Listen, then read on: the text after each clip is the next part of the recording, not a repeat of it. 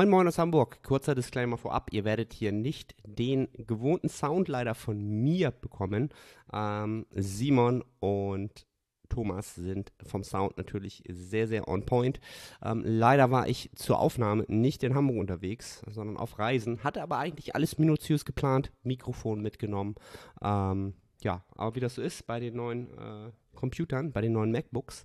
Ich habe nicht dran gedacht, dass die keine normalen USB-Eingänge mehr haben und habe meinen Adapter vergessen.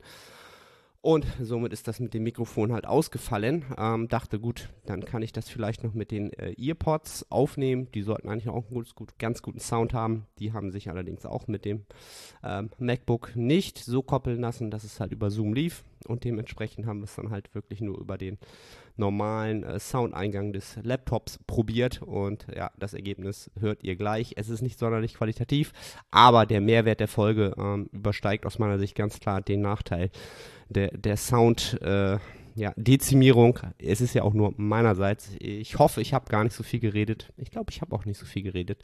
Ähm, Im Großteil ähm, werden die Studien vorgestellt der beiden Jungs. Von daher ähm, äh, habt da ein bisschen ähm, Nachsicht mit mir vor allen Dingen. Ähm, ja, hab's nicht auf den Zettel gekriegt, hab nicht an den Adapter gedacht. Ähm, ja, dennoch wünsche ich euch viel Spaß mit der Folge, die nun folgt. Moin Moin aus Hamburg, willkommen zur Nettohypertrophie meets Rapid Science. Eine weitere Episode äh, wird jetzt hier in die Bücher gebracht. Ja, ähm, es wird, ob es legendär wird, weiß ich noch nicht. Auf jeden Fall äh, weiß ich schon, dass ein Thema äh, jeden interessieren wird, äh, außer mich. Ich habe damit mich schon abgeschlossen. Ich mit Thomas schon vorher drüber geredet. Ähm, ja, erstmal herzlich willkommen wieder. Simon Wetzel, Thomas Geider, beide mit Mikrofon am Start. Ich bin heute ähm, in der Abstellkammer tatsächlich unterwegs. Ihr werdet es nicht sehen, aber ich bin gerade äh, an, der, an der Nordsee. An der Nord ja, ich bin an der Nordsee und in der Abstellkammer. Ähm, von daher ist mein Sound heute ein bisschen äh, anders. Entschuldigt mir das, aber ähm, besser als äh, die Episode gar nicht aufnehmen zu können. Jungs, gibt es irgendwas Neues äh, an, an, an euren Enden? Ähm, wie ist die Hypertrophielage? Äh, ganz gut. Ähm, ich habe ja verkündet, dass ich im März wieder bei der GmbF starte. Und ich hoffe, Simon auch. Hm, ich fürchte nein. Oh, Simon. Ich habe jetzt zeitlich nicht gesagt. Aber wo, Thomas, du hast es, glaube ich, gesagt, ne? Wo ist der Wettkampf nochmal? Äh, ich glaube, der war in Niedersachsen. Weißrode oder sowas? Ja, da wo es jetzt Oder war, da, war der letzte da jetzt?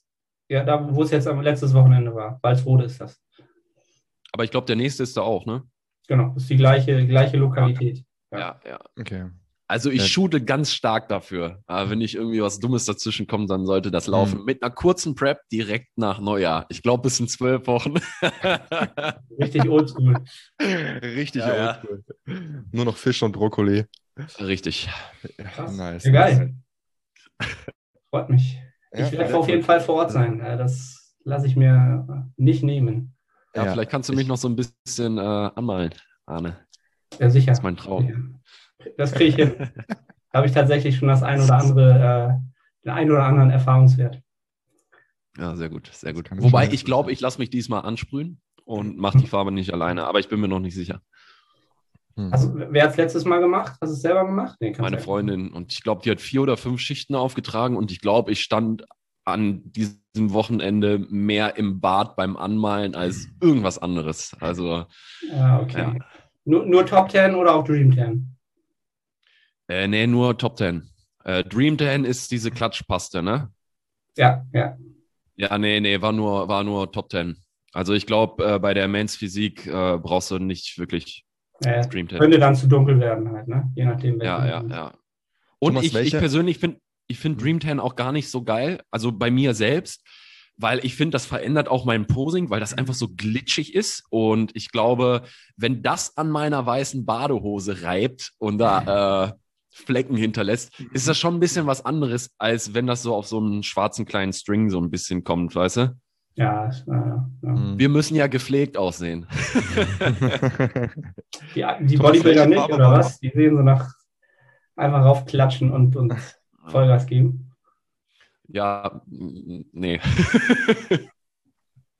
Äh, was meinst du, Simon? Thomas, welche Farbe war das, die wir äh, bei dir mal probeweise drauf gemacht haben? Das war Dream 10, die, das war Dream 10. Klatschfarbe. Ja. Die sehr bronze, bronze genau, die aussehende. Also die sieht super geil aus. Ja, äh, definitiv. Voll. Das sah und schon ist auch richtig nice aus. Recht leicht draufzupacken. Also ja. vielleicht für die Zuhörer, die sich da nicht so auskennen. Aber ja, ja, also es geht mhm. beides. Ich kam ein bisschen besser mit äh, Top 10, auf jeden Fall klar. Mhm. Ja, okay, okay. der Dream 10 ist, es gibt halt Personen, bei denen äh, gibt das nochmal wirklich einen ganz anderen Look. Ja, ähm, glaube ich, glaube ich. Aber kann, kann, halt auch nicht jeder. Deswegen, genau, wir uns Aber weißt du, mit, mit, mit Top 10 kannst du halt auch pennen. Also mhm. schlafen gehen. Du kannst eine, einen Tag vorher zwei, drei Schichten drauf machen und die nächste dann oder die letzte dann, falls noch eine nötig ist, nach dem, nach dem Schlafen. Und leg dich mal bitte mit Dream 10 schlafen. Ey, ich habe schon gehört, dass das paar Leute vorhatten, die sich nicht so auskannten. Da dachte ich mir nur so, viel Spaß.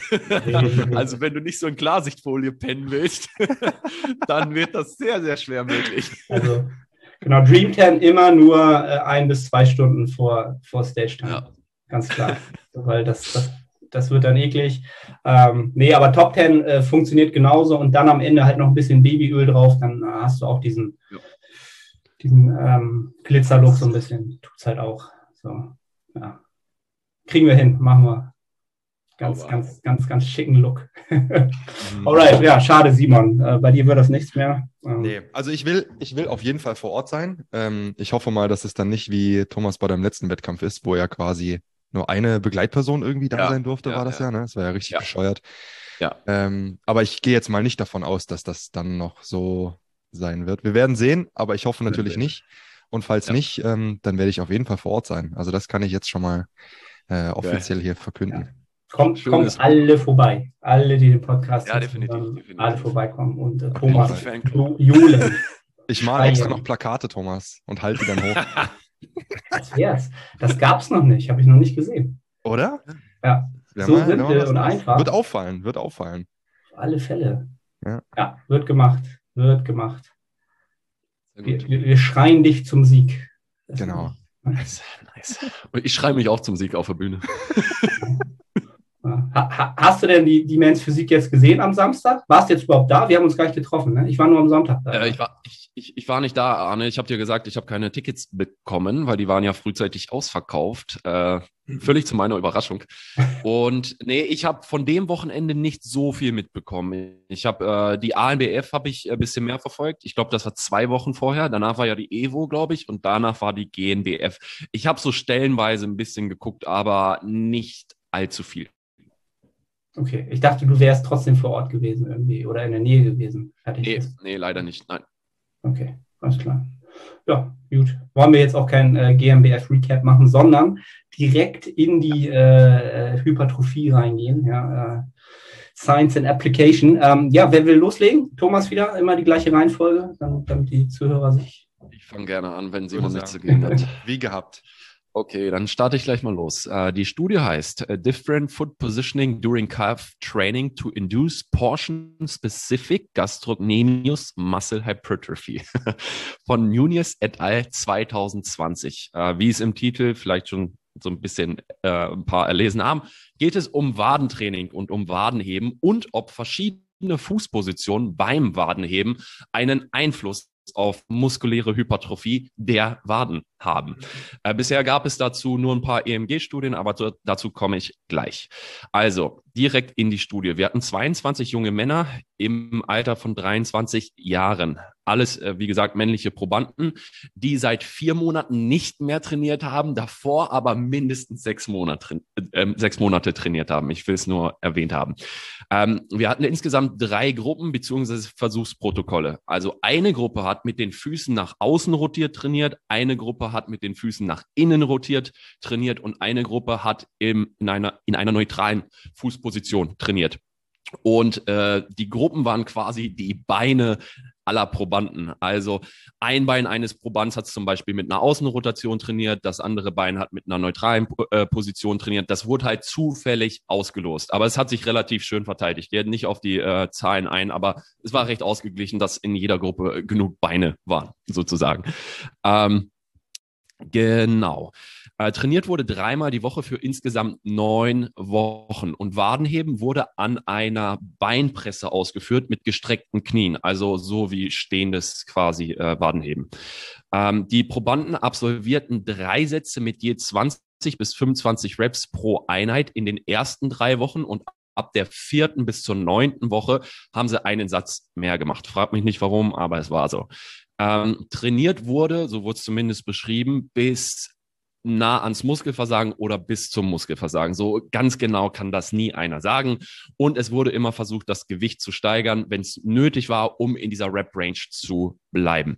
Ermittelt wurde muskuläre Hypertrophie des Gastrocnemius. Ich habe wirklich Probleme, diesen Muskel auszusprechen.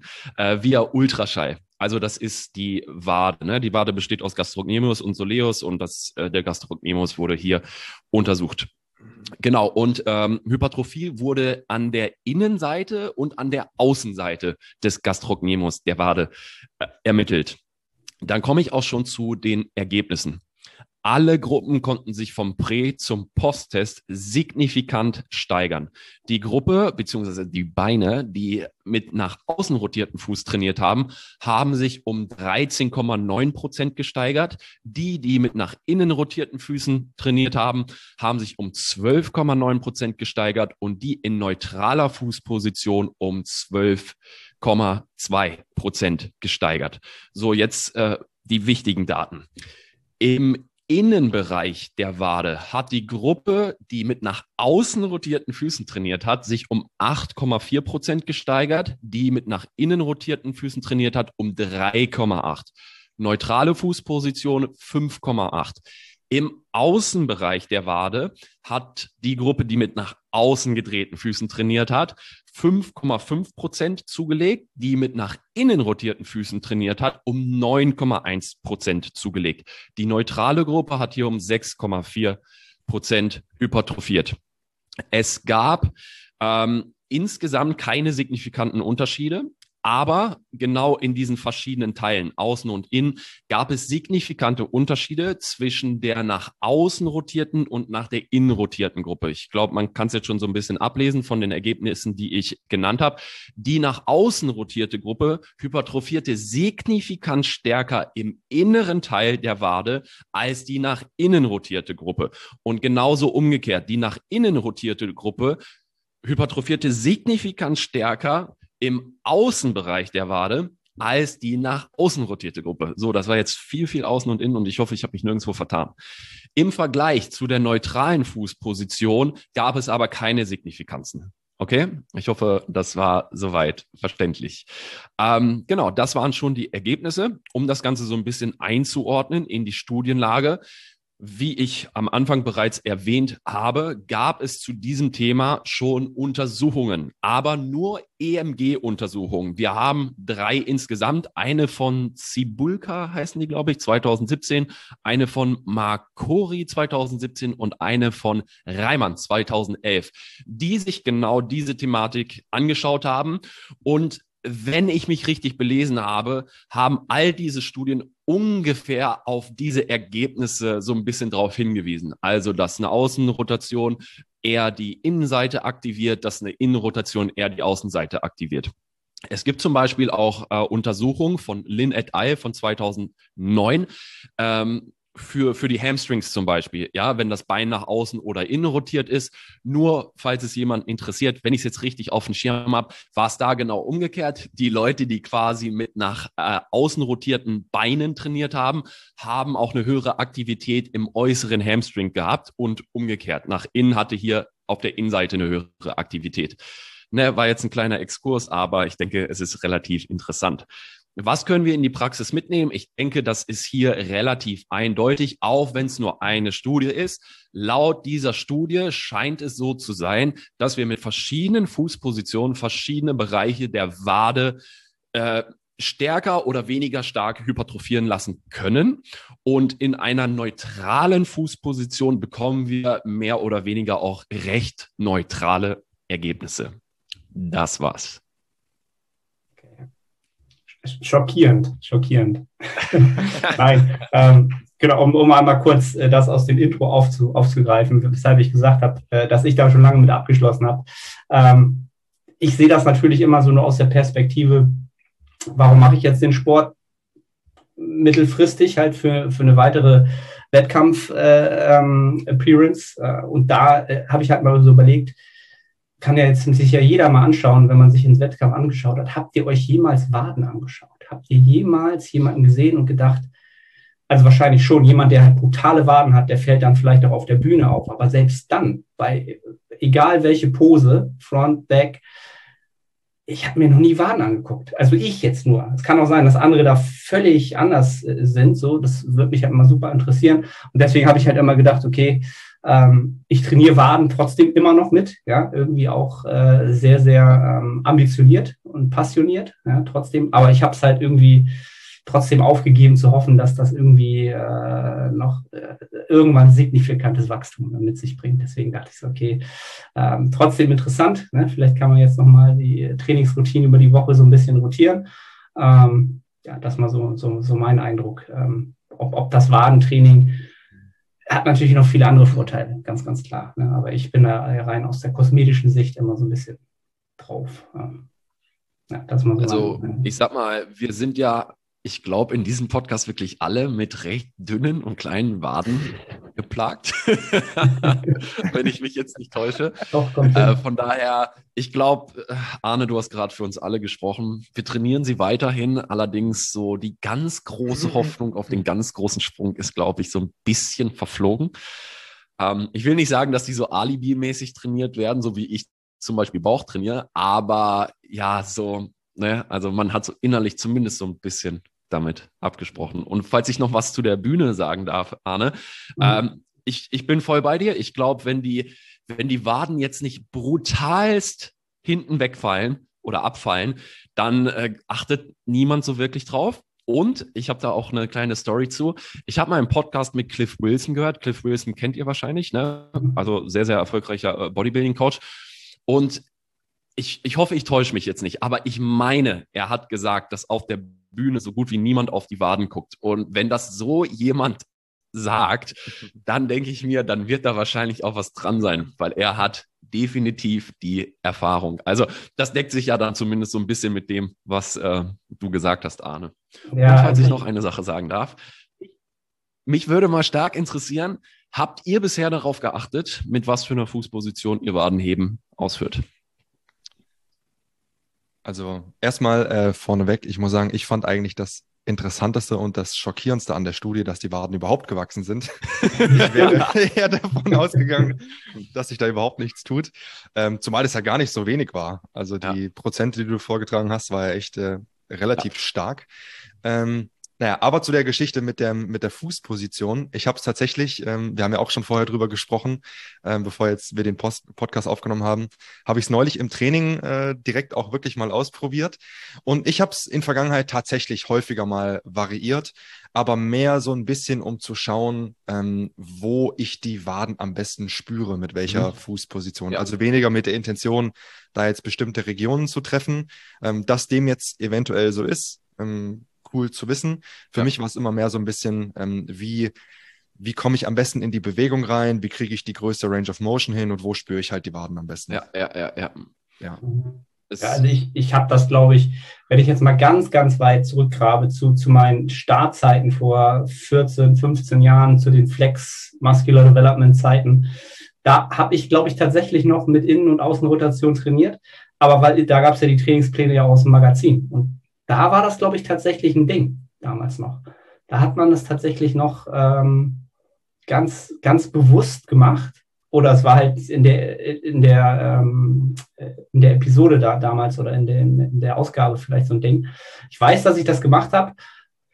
Jetzt irgendwann nicht mehr. Jetzt mache ich das auch ganz neutral, glaube ich. Aber ich glaube schon äh, auch, dass das, äh, genau wie Simon das gesagt hat, ähm, bei mir ist, glaube ich, ganz oft so, wenn ich in den Stretch gehe, gehe ich automatisch ein bisschen mehr nach innen, um ein bisschen mehr Stretch zu generieren. Und in die Kontraktion drücke ich, glaube ich, ein bisschen mehr nach außen. Das ist sowas, was über die Jahre so ein bisschen ne, so aus Eigenerfahrung rausgekommen ist. Oder kriege ich einfach die stärkste Kontraktion plus einen Stretch, der irgendwie ganz gut ist. Bei mir wäre es genau umgekehrt gewesen. Ähm, also Stretch eher außen und Verkürzung eher innen. Mhm. Äh, weil ich wollte noch irgendwas sagen, jetzt ist es mir aus dem Kopf gefallen. Hm. Also ich ja, äh, persönlich muss ich sagen, ich glaube, mit komplett nach außen rotierten, was heißt komplett, mit 45 Grad nach außen trainierten Füßen, äh, außen gedrehten Füßen, ich habe heute einen Sprachfehler, äh, wird sich, glaube ich, bei mir Wadenheben sehr komisch anfühlen. Also ich bin definitiv neutral oder leicht nach innen. Und ich kann euch auch eine kleine Geschichte erzählen, warum ich nach innen mache. Ich habe mal so eine, so eine Sport Science Analyse über Sprinter gesehen. Und ich hoffe, ich erzähle das hier jetzt nicht wieder falsch. Auf jeden Fall haben die die Sprinter quasi von hinten gezeigt und äh, wie der Fuß in die Streckung geht. Und dort haben die gezeigt, wenn die in der maximalen Streckung sind, dass der Fuß nach innen rotiert. Und das hat mir irgendwie ähm, also ich habe so daran gedacht, okay, vielleicht haben sie dann auch so ein bisschen den größten Power-Output und vielleicht gehen sie dann auch in die stärkste Verkürzung in leicht nach innen rotierten Füßen. Und das war der einzige Grund, warum ich eher mit leicht nach innen rotierten Füßen Wadenheben gemacht habe. Aber um äh, die Brücke zu Simon zu schließen, das hat sich für mich tatsächlich auch immer am besten angefühlt. Also war, war es auch hier so eine Mischung aus bisschen, bisschen Science Knowledge, wenn es überhaupt richtig war, und äh, bisschen, bisschen Feeling. Mhm. Ja, ich, ja, ich überlege gerade, oder ähm, ob ich jetzt, ob ich das nicht noch falsch verstanden habe, ob ich es nicht immer genauso gemacht habe wie du. Nee, nee, ist doch andersrum bei mir. Nee. Aber macht Sinn, also dein, dein Gedankengang macht absolut Sinn. Simon wollte, glaube ich, auch was sagen. Mhm. Nee, ich wollte auch sagen, ich finde, ähm, also bei mir persönlich ist es so, ich finde eigentlich das nach außen drehen der Füße ganz gut. Was mich dann immer mehr stört, du hast ja in der Regel, wo deine Füße aufliegen, ist ja einfach ein, ein gerader, ich nenne es mal eine gerade so eine mhm. Mini-Plattform mhm. oder so, ne? Und durch ja. dieses nach außen drehen der Füße wird einfach die Kontaktfläche mit dieser Plattform kleiner. Das heißt, ja. du hast eigentlich dann am Ende vielleicht nur noch äh, von der Innenseite deiner Füße gesehen, die ersten drei Zehen oder so oder die ersten ja. vier maximal auf der Plattform und dann dieses Wadenheben zu machen. Ich habe das Gefühl, ich bin dann irgendwann mehr damit beschäftigt, nicht nach unten wegzurutschen, was eh schon ja, ja. immer so ein bisschen passiert, ähm, als wenn ich die Füße eher neutraler oder sogar eher leicht nach innen äh, reindrehe und dann der ganze Fuß einfach mehr Kontakt hat. Aber reine ich, Anekdote. Ich, ich, hätte auch also, gesagt, dass man über den, den großen Fußballen, der quasi unterm großen C ist, so mit am besten drücken kann. Mhm. Als ja. über die Außenseite. Also für ja. mich, ich weiß, vielleicht spreche ich nur für mich, aber ich hätte gesagt, das fühlt sich eher ein bisschen komisch an. Deswegen hätte ich gesagt, dass man eher so ein bisschen nach innen drückt und schiebt. Mhm. Aber keine Ahnung. Ich muss auch sagen, die haben ja in dieser Studie an der, äh, an der Leg Press das Ganze gemacht. Ich bin zum Beispiel äh, überhaupt kein Fan davon. Also ich kann Waden heben an der Leg Press so gar nicht. Das fühlt sich bei mir super, super kacke an. Mhm. Also, also ich brauche eine richtige Wadenmaschine stehend, um das gut zu machen. An der Leg Press, äh, falls du dich noch erinnerst, als wir die Videos für unser Hypertrophie-Programm aufgenommen ja, haben, Simon, da hat sich das auch so falsch angefühlt. Dafür weiß ich, weiß ich noch, hast du beim stehenden Wadenheben den ganzen Stack genommen. Ja. Und das bei den Waden. Und das bei den Waden, ja. ja. Aber äh, da, da vielleicht als Tipp, der, äh, wenn, die, wenn die Hackenschmidt das vom, äh, vom Fußbett her gibt, da funktioniert das sehr, sehr gut. Habe ich schon öfter mal. Ja, das glaube ich. das glaube ich. Benutzt. Ja. ja. ja. Da bist ja. du auch sehr, sehr stabil. Und es hat halt auch noch den Vorteil, ja. die stehende Wadenvarianten haben ja, also für mich halt oft auch mal die, die, Limitation, dass du dann auch im Rumpf irgendwann dann natürlich so ein bisschen powern musst und dass die Schultern auch mhm. danach immer blau und grün sind. Also ist bei, bei der Live-Fitness auf jeden Fall so. Ähm, und in der Hackenschmidt hast du halt ein Riesenpolster und noch den Rumpf sogar stabilisiert. Also da, da kannst du richtig feuern. Also, ja, das glaube ich. Bei der Hackenschmidt ja, hast du auch quasi das Rückenpolster, was sich bewegt. Genau. Und in der Beinpresse hast du halt das äh, Fußteil, was sich bewegt. Und das ist für mich einfach super, super komisch. Hm. Ja. Ja. Ich finde ansonsten, äh, das Einzige, was mir jetzt gerade noch so ein bisschen einfällt, gerade wenn wir es davon haben, wo man quasi den Druck platziert auf dem Fuß, also mit, mit welchem Teil vom ja. Fuß man sozusagen drückt.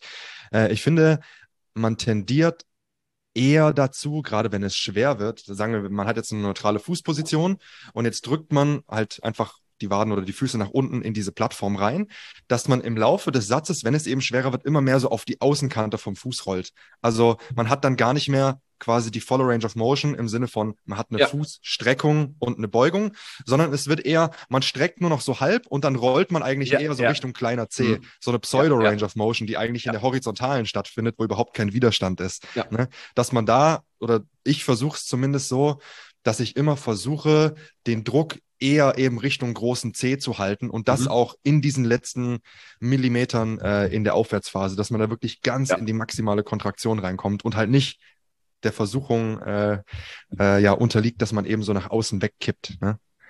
Ja, bei mir ganz genauso. Ist bei dir auch so? Ja. Ja. Mhm. Das ist dann halt der meistens der limitierende Faktor halt, ne? So, dass, ja. da, also da, da vielleicht auch so eine Anekdote, die ich halt gerne nutze. Klar, Stretch schon, auch ein, ein saftiger Stretch, aber ich habe hab so eine Zeit gehabt, da war das, glaube ich, super irgendwie modern, dass man immer den Stretch des Grauens irgendwie im Wadentraining brauchte und noch eine siebensekündige Pause, damit man überhaupt den Muskel trainieren darf. Ähm, da bin ich voll von weg. Also ich gehe halt in den Stretch, genau da, wo ich die Spannung halten kann und nicht dieses Problem habe, dass ich gleich in der Kontraktion irgendwie Druckfläche verliere. Ähm, und das, das reicht mir auch völlig aus. Ähm, und damit habe ich auch, glaube ich, dann so nach 14, 15 Jahren ein bisschen Waden aufgebaut tatsächlich. Vielleicht noch eine kleine Anmerkung dazu, was du gesagt hast, Arne, weil du ja Stretch benutzt hast. Äh, es gab letztens eine coole Studie, ich weiß gar nicht, ob wir hier darüber geredet haben, äh, tatsächlich aus Deutschland, aus Oldenburg. Die haben die Waden sowas von gestretched. Ich glaube, die haben mhm. siebenmal die Woche eine Stunde lang in so einer Vorrichtung. Ich glaube, ich hatte das mal bei einem Rapid Science. Irgendwo zwischendurch als Nebenthema. Mhm. Ja.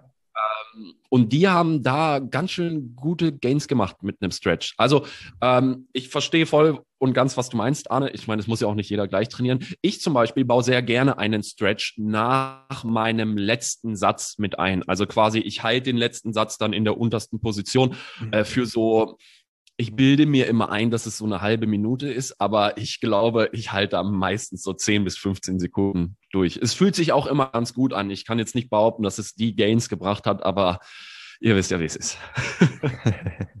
Alles ausprobieren halt, ne? Ähm, so ist es. Okay.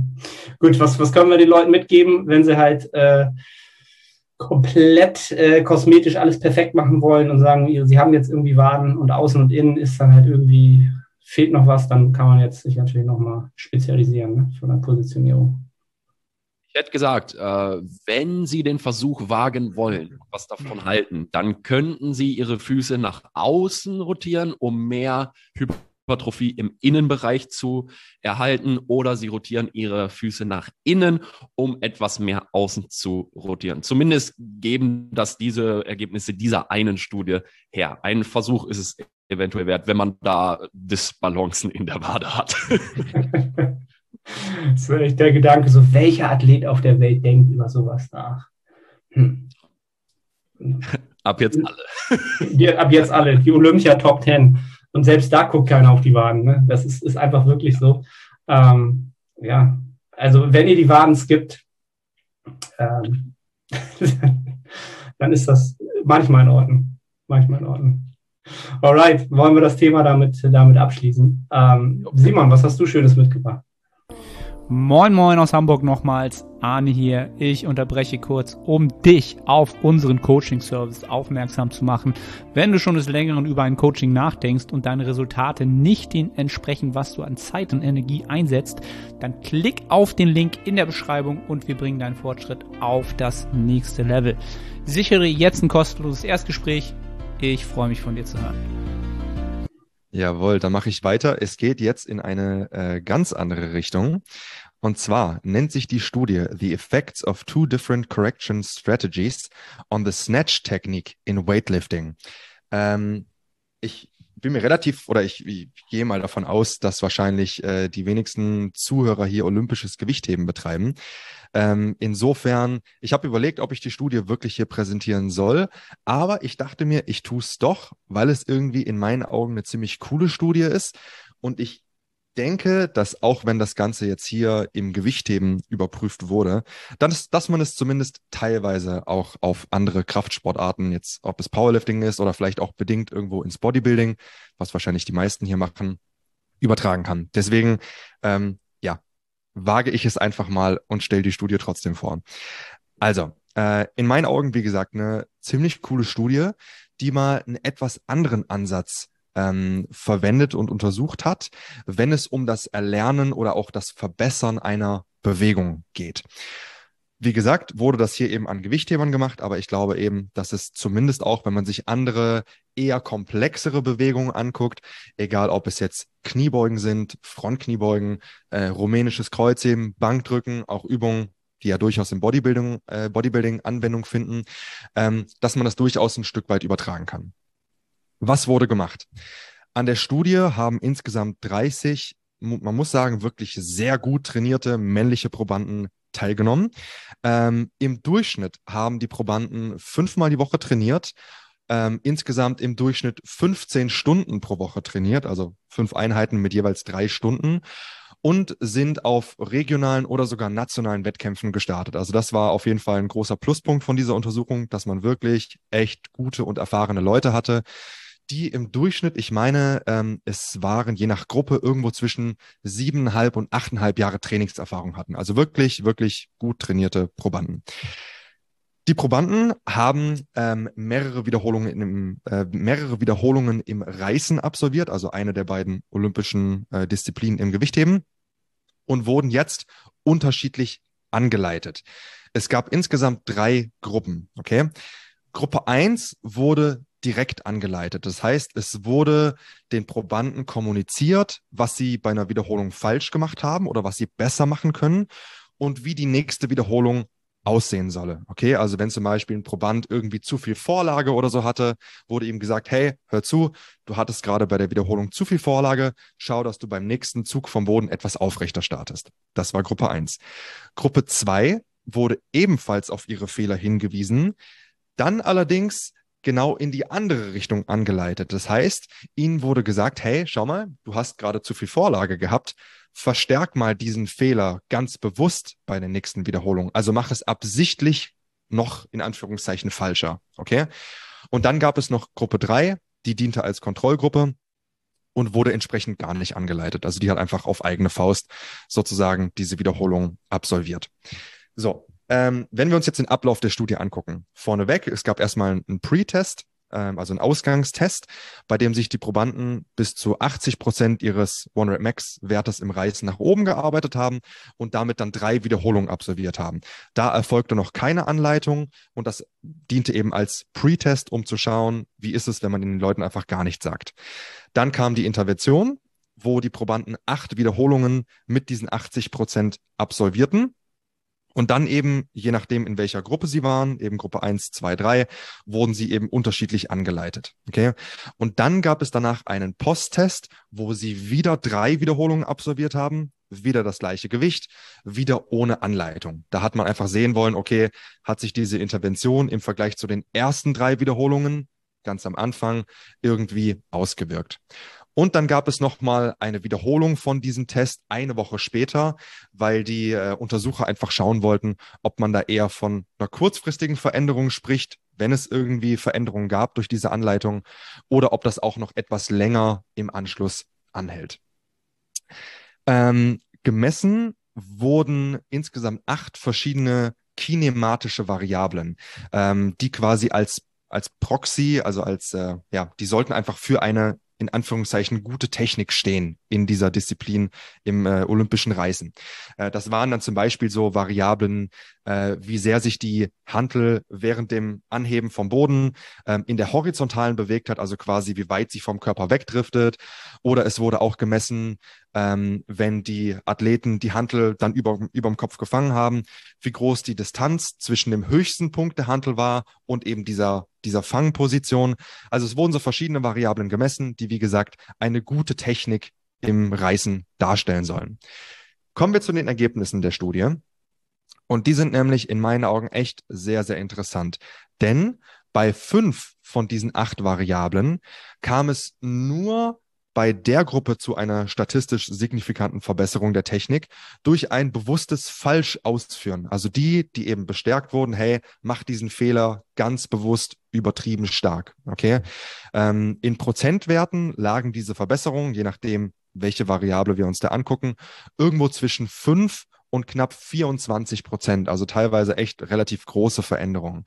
Und ebenfalls interessant, bei vier von diesen fünf statistisch signifikanten, äh, die signifikant verbesserten Variablen, ähm, hielt diese Verbesserung auch noch einen Test, äh, eine beim Test eine Woche später äh, zum Großteil zumindest an. Also war auch tatsächlich eine etwas langfristigere Veränderung sichtbar. Was heißt das jetzt oder zumindest was denke ich, was kann man aus dieser Studie mitnehmen? Ähm, vorneweg sei gesagt, an der Studie haben, wie gesagt, Athleten mit einiger Trainingserfahrung teilgenommen. Also das waren absolut keine Anfänger, sondern die wussten sehr wahrscheinlich schon, was sie machen, worauf sie achten müssen und so weiter. Ähm, das heißt, ich persönlich würde diese Strategie, wenn es darum geht, komplexe Bewegungen zu lernen, zumindest wahrscheinlich nicht gerade bei absoluten Neulingen anwenden, weil mir persönlich da wahrscheinlich die Gefahr zu groß wäre, dass irgendwas Blödes passiert. So. Wenn man aber, wie jetzt eben die Probanden in der Studie, tatsächlich eine gewisse Trainingserfahrung hat und vielleicht mit einer klassischen, in Anführungszeichen, Fehlerkorrektur, also irgendwie mit Cues oder eben immer versuchen, sich in diese, in Anführungszeichen, richtige Richtung zu drücken, wenn das einfach nicht so richtig Klick macht, dann wäre das in meinen Augen durchaus mal eine Strategie, die man probieren könnte, um zu sehen, ob das nicht dann zu dem gewünschten Effekt führt, den man eben in der Ausführung ähm, haben möchte. Okay, also beispielsweise, wenn man jetzt nehmen wir mal eine Kniebeuge, wenn man irgendwie Schwierigkeiten in der Abwärtsbewegung hat, auf dem Mittelfuß stehen zu bleiben und man driftet immer wieder ein Stück weit Richtung Fußballen oder immer zu sehr auf die Ferse oder hat generell Balance-Schwierigkeiten und man kriegt es eben mit den üblichen Cues einfach nicht gut hin oder auch mit sonstigen Übungsvariationen, die man vielleicht ausprobiert, dann könnte es eben echt mal ein Versuch wert sein, zu sagen, hey, ich drücke jetzt mal ganz bewusst mehr über den Fußballen für ein paar Wiederholungen oder mehr über die Ferse und wiederholt das, wiederholt diesen Prozess mehrmals, geht dann auf seine gewünschte Ausführung zurück sozusagen und guckt, ob das einen gewissen Effekt hatte. Also wie gesagt, in meinen Augen wäre nicht unbedingt die erste Strategie, die ich anwenden würde, aber durchaus so als ähm, ja so als als Ass im Ärmel sozusagen äh, zu haben, finde ich es eigentlich ziemlich ziemlich cool, ähm, weil ja ich denke kennt jeder, sei es aus Athletensicht oder auch aus, aus, aus Coaching-Sicht, ähm, dass manche Leute einfach Probleme haben, bestimmte Dinge umzusetzen und man das trotz wirklich vieler verschiedener Anläufe irgendwie nicht so richtig umgesetzt bekommt. Ähm, kurze Kritik zum Abschluss ähm, dieser Studie. Man muss natürlich sagen, ähnlich wie bei dieser Wadenstudie, es war halt eine Studie. Hier ist es halt so, man hat sich halt quasi eine Trainingseinheit oder maximal zwei Trainingseinheiten angeguckt, wenn man diese, ähm, diesen zweiten Test eine Woche später dazuzählen möchte. Das heißt, wir wissen nicht, wie sich diese Veränderung auch ähm, darstellen würde, wenn man das Ganze jetzt langfristig wirklich ins Training ähm, mit einbezieht. Und dann noch eine andere ähm, Kritik meinerseits ist in der Studie wurden ja jetzt verschiedene Variablen genutzt, die für eine gute, in Anführungszeichen, äh, Technik stehen sollen.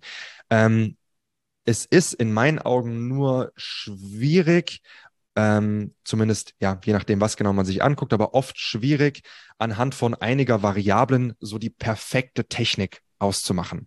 Ähm, also wenn man jetzt zum Beispiel gerade auch ins Bodybuilding schaut, inwieweit kann man sich da jetzt nur auf eben kinematische Variablen äh, beziehen? Jetzt zum Beispiel, wie ist der Handelpfad oder wie groß äh, ist das, äh, ist der Hebelarm oder so? Ähm, inwiefern kann das wirklich schon alles darüber aussagen, ob die Ausführung jetzt für diese Person auch tatsächlich perfekt ist? Ja, also wenn jetzt zum Beispiel jemand sagt, hey, äh, so wie ich meinen meinen Bizeps Curl oder meine Seithebe-Variante ausführe, ich spüre es einfach am allerbesten und es ist jetzt nicht völlig komisch. Also wenn jemand sagt, ja, beim Beinstrecker kriege ich einen krassen Bizepspump, dann würde ich sagen, gut, ist vielleicht nicht so gut. Aber ähm, wenn man jetzt, weiß ich nicht, beim Seitheben vielleicht den Arm irgendwie ein bisschen stärker anwinkelt oder vielleicht äh, die Handfläche doch etwas mehr vom Boden wegzeigen lässt und nicht so dieses klassische Eindrehen der Hand sozusagen oder des Oberarms im Schultergelenk nach unten. Ähm, wenn man so, so ein bisschen von dieser objektiv in Anführungszeichen äh, perfekten Technik abweicht, ähm, inwiefern das nicht dann doch vielleicht für diese Person auch besser sein kann. Deshalb, ja, einfach ähm, so ein bisschen kritisch betrachten, wenn es darum geht, eine Technik zu optimieren, zumindest anhand rein dieser, äh, dieser kinematischen Variablen.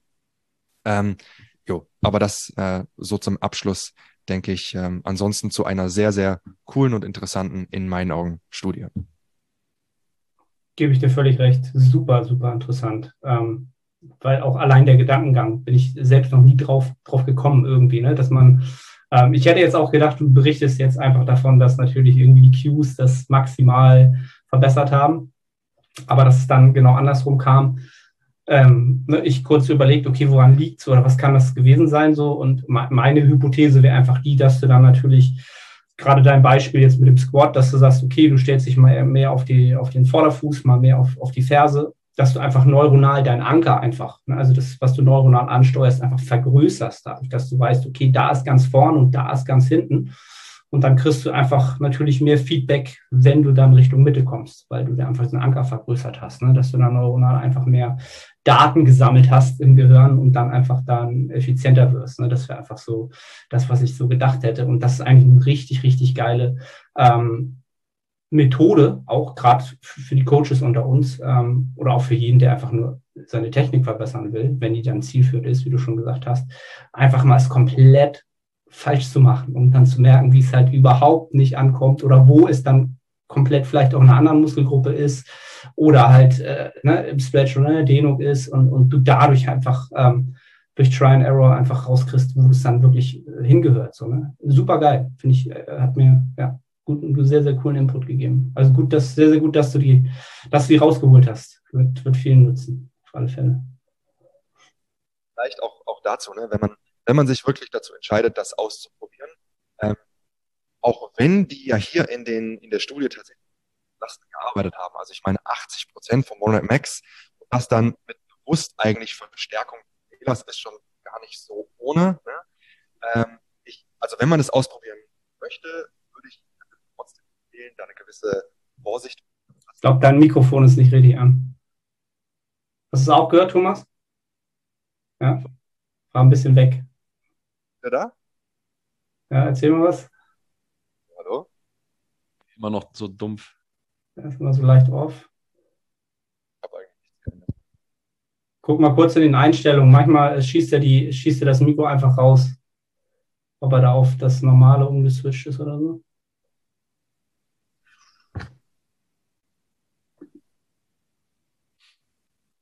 Ganz seltsam. Ja, erzähl mal weiter. Zack, zack. Ja, ich schaue jetzt mal in den Einstellungen, ob er irgendwas. Jetzt hört sich sehr gut an. Sehr gut.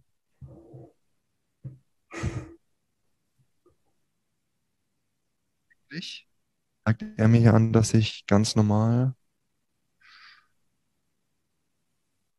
Hört ihr mich nicht gut? Jetzt ja, ja, ja. Hm. ja erzähl mal einfach weiter, sonst müssen wir uns interrupten werde ich gleich nochmal. Jetzt ist, glaube ich, wieder gut. Ja, ich hoffe mal, das hält jetzt auf jeden Fall. Ansonsten, wie gesagt, was ich sagen wollte, wenn man das Ganze ausprobieren möchte, dann idealerweise echt eher ein bisschen leichter anfangen und nicht gerade wie jetzt in der Studie das zwar gemacht wurde, sich 80 Prozent von Lift auflegen und dann damit eine Kniebeuge auf Zehenspitzen ausführen wollen, ist vielleicht nicht die allerbeste Idee, ähm, sondern erstmal lieber leichter anfangen und schauen, inwiefern das schon einen Effekt hat, bevor man unnötig viel Gewicht auflegt ähm, und das vielleicht gar nicht unbedingt einen Mehrwert hat. Ich hätte noch eine Frage und eine Anmerkung, wenn ich darf. Ja. Ich weiß, Fragen zu stellen ist blöd, ne? weil man muss die ganze Studie auswendig kennen.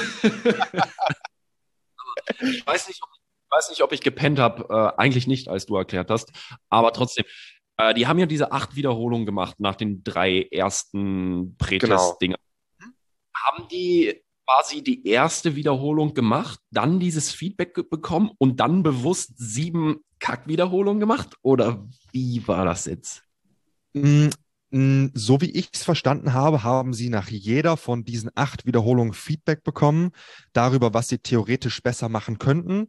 Und dann wurde ihnen eben gesagt, entweder, hey, mach das besser oder mach das bei der nächsten Wiederholung noch schlechter. Ne? Ähm, Mehr Details haben die da tatsächlich gar nicht groß erwähnt, weil ich denke mir natürlich auch, wenn jetzt zum Beispiel einer, sagen wir mal, bei der ersten Wiederholung vielleicht war alles okay, bei der zweiten Wiederholung hat er vielleicht zu viel Vorlage gehabt, dann wurde ihm gesagt, hey, geh noch mehr in Vorlage. Kann ich mir nicht vorstellen, dass er dann bei der dritten Wiederholung auch noch die Anweisung bekommen hat, hey, mach jetzt noch deinen Rücken rund und bei der fünften, hey, mach jetzt noch die Knie nach innen und bei der sechsten, ja, lass ja. die Hand los oder irgendwie sowas. Ne? Sowas. Ja, ja, genau, genau. Also deswegen, irgendwo ist da ja schon, muss da ja ein Limit erreicht gewesen sein. Ähm, wo genau oder wie genau das dann aussah, kann ich dir aber nicht sagen. Ähm, stand so meines Wissens nach, wenn ich mich nicht komplett verlesen habe, aber auch nicht in der Studie. Äh, vielleicht mal auch für die Zuhörer. Also in Studien steht oft weniger, als man denkt. Also Infos wünschen. Äh, Simon, ich weiß nicht, wie es da dir geht. Ich finde, das ist sogar in den letzten Jahren sogar etwas besser geworden. Aber Definitiv, früher ja. man sich gedacht hat, ja, was und wie habt ihr es denn jetzt überhaupt gemacht? Also so gefühlt haben ja. ganz wichtigsten Sachen gefehlt. Und du musstest ja. schauen, dass das bisschen, was drin stand, irgendwie richtig und korrekt ist. Also nur mal so für die Zuhörer, ne, dass in der Studie auch nicht immer alles super detailliert äh, beschrieben ist. Was hier und da definitiv auch ein bisschen schade ist. Gut. Ja, gute Anmerkung, ja. Jetzt Boxhorn gejagt. Und dann meine Anmerkung. Ähm, ich weiß nicht, ob du dich daran erinnerst, Simon, oder ob ich mich gerade einfach vertue. Ich mhm. meine, dass wir über genau dieses Thema vor Jahren schon mal gesprochen haben. Und ich bin mir eigentlich relativ sicher, dass du mir genau diesen Tipp damals gegeben hast und es mich deswegen nicht gewundert hast, dass du diese Studie ausgesucht hast. Ich meine, du hast mir mal den Tipp äh, gegeben, lass die Leute es mal ganz bewusst falsch ausführen. Und es ging da, mhm. glaube ich, genau um dieses äh, ähm, über den Mittelfuß beugen und dass mhm. die Frauen komplett nach vorne gehen sollen, um mal zu sehen, wie, wie, wie scheiße es ist, wenn man komplett auf ja. Täusche ich mich ja. da oder haben wir da nicht mal sehr detailliert drüber gesprochen? Äh, du täuschst dich nicht. Die Studie ist nämlich auch von 2016. Das heißt, die ist nicht 100% brandaktuell. Ähm, also genau, wir haben, wir haben darüber gesprochen. Und ich meine mich auch zu erinnern, dass wir genau über dieses Beispiel in der Kniebeuge gesprochen haben. Tatsache. da war das einfach nur intuitiv? Äh, sorry, nochmal? Kanntest du die Studie damals mit diesen Ergebnissen oder war das einfach intuitiv, dass du so gecued hast oder mir diesen Tipp gegeben hast? Mm, nee, es müsste damals schon basierend auf der Studie gewesen sein, bin ich mir, bin ich mir recht sicher, dass das nicht aus, äh, aus meiner eigenen Kreativität heraus entstanden ist, das so zu machen. Ja. ich habe diesen Tipp übrigens völlig vergessen. Ich glaube, ich werde mich jetzt mal wieder häufiger dran erinnern und es vielleicht hier und da einsetzen. Im, ja. im finde ich es nicht so signifikant, das einzusetzen, aber im Powerlifting definitiv. Ich finde, da ja. hat Platz, das auch mal auszuprobieren. Wenn du jemanden sagst, weißt du was, mach mal deine Warm-ups in der Beuge auf den Zehenspitzen. ja, es ist, es ist, es ist tatsächlich so. Ich finde ein anderes, ein anderes Paradebeispiel ist auch beim Kreuzheben, wenn es so um die Rückenpositionierung geht. Also jetzt ohne eine Debatte auszulösen, ist es irgendwie schlimm, mit rundem Rücken zu heben oder mit geradem Rücken, ist ein anderes Thema für sich. Ähm, aber grundsätzlich so dieses, diese, diese Ansteuerung zu entwickeln, überhaupt auch die Fähigkeit zu haben, eine gerade Rückenposition einzunehmen. Manche haben das gar nicht. Die gehen in die Startposition beim Kreuzheben, sind offensichtlich in einer recht starken Flexion in der Wirbelsäule und die merken das aber selber gar nicht. Die haben das Gefühl, ah ja, jetzt bin ich mega gerade. So. Und die auch mal bewusst anzuleiten, ey, okay, mach dich mal noch runder. Mach mal wirklich, mach dich mal so rund wie eine Angelrute. Und dann mach mal vielleicht ein paar leichte Wiederholungen am Anfang. Und dann merken sie erstmal den Unterschied allein schon von diesen sehr runden zu ihrer bisherigen Position und merken dann, ah, in die Richtung soll es mehr gehen. Und dann kann man auch so dieses, dieses Körpergefühl ein bisschen schulen. Ne?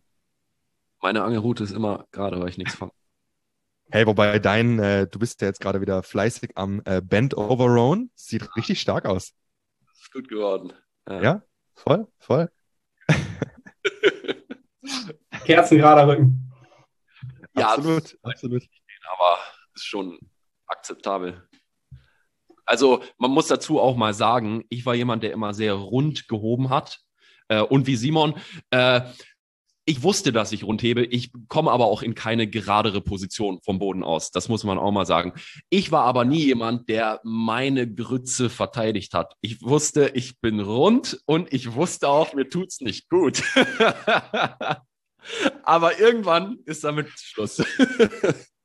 ist halt auch bei deiner Körpergröße einfach, äh, einfach echt schwierig, muss man sagen. Und bei den Proportionen da so eine Handel die für alle anderen gefühlt ist, wie als würden sie auf einem 50 Zentimeter Block stehen und dann sich runterbeugen, um die Handel zu greifen. So ist das ungefähr für dich gewesen, ne? Also die, die Deadlifts sind schon lange raus bei dir, Thomas. Oh, richtig, richtig lang. Okay. ADLs noch drin? Ja, aber nur mit Kurzhanteln, weil ich damit deutlich besser klarkomme als mit einer Langhantel. Okay. okay. Weil ähm, ich wollte eben gerade fragen, ob wir überhaupt das, was wir hier ständig äh, publik machen, überhaupt selber nutzen. Ich, ich erinnere mich an die, an die Post-Activation-Episode. Ähm, habt ihr es danach wieder benutzt? Also ich habe noch dran gedacht, ich glaube diese Woche sogar noch, aber ich habe eigentlich nur dran gedacht, dass ich es nicht benutzt habe. Okay. weil, also ich also habe es jetzt, ich habe es jetzt auch tatsächlich jetzt erst gerade wieder benutzt, weil äh, auch letzte Woche, weil ich mhm. äh, auch dran, wieder, dran gedacht habe. Ähm, und es hat umgehend auch wieder äh, sehr, sehr gut funktioniert. Also es ist wirklich so ein einfaches Tool, äh, was, glaube ich, wirklich für jeden irgendwas immer was immer einen Vorteil mit sich bringt. Gerade bei, bei schweren Lifts. Ne? Also deswegen fragte ich halt so, der einzige schwere Lift, den ich halt noch mache, ist halt ein ADL. Und wenn ich da halt vorher 180 äh, Kilo äh, einmal aus dem Rack hebe und dann mit 165 in den Arbeitssatz gehe, dann ist das halt komplett was anderes, als wenn ich mich da nur hochgeakklimatisiert habe und dann denkst oh, okay, jetzt irgendwie neun. Äh, so, ja, und dann, das ist echt ein, das ist echt ein Ding. So. Und wenn man da jetzt vielleicht noch äh, das, das, was wir eben besprochen haben, noch mit reinbringt, dass man vielleicht in akklimatisierenden Sätzen mal so ein bisschen in der Achse nach vorne rotiert oder auch mal irgendwie die Hüfte auch mal äh, runterplumpsen lässt, so um dann einfach nochmal neuronal sich zu kalibrieren in dem Sinne. Ne? Kann das, hilft das vielleicht auch nochmal, ähm, um dann in die, in die, wieder in den vollen Optimierungsmodus zu verfallen. Wenn ich Simon verändert das Training oder die Warm-ups. Ja, ja. Etwas unkonventionelle Methoden, die hier ähm, publik gemacht werden, aber. Davon noch mehr? Was? Komm, sag uns, was du machst. Was ich mache. Ja. Meine. All deine Powerlift, das so stark werden, egal wie schwach sie am Anfang sind. Du musst irgendwas Besonderes machen. ja. Wollen wir das Geheimnis haben? Das sind die Secrets. Okay. Ich sage sie euch gleich offline. Okay.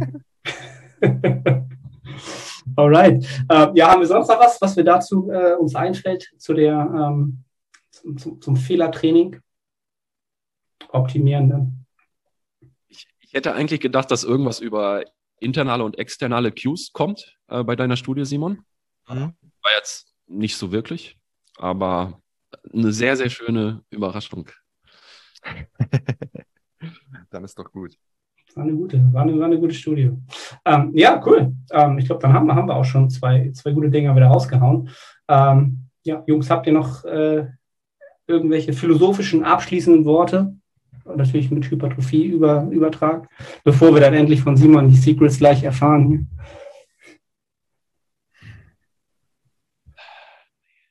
Schweigen. Philosophie und Hypertrophie zusammen. Nein. Also geht schon, aber das wird wahrscheinlich den Rahmen springen. Okay. Dann äh, bleiben, verbleiben wir dabei, dass ich äh, mich wieder bei den Zuschauern und Zuschauerinnen bedanke für, das, äh, für die Aufmerksamkeit bis zu diesem Punkt. Lasst gerne wieder eine Review da, äh, eine Bewertung da, hilft immer, diesen äh, ja, den Content äh, rauszuhauen und äh, ganz simplerweise einfach an Menschen weiterleiten, die davon jetzt profitieren würden, die euch sofort in den Kopf kommen. Ganz simpel. Ähm, ja, Simon, Thomas, ich danke euch wieder für, die, für den Input und ähm, ja, verabschiede mich danke einfach ebenfalls. bis zur nächsten Episode. Bis denne.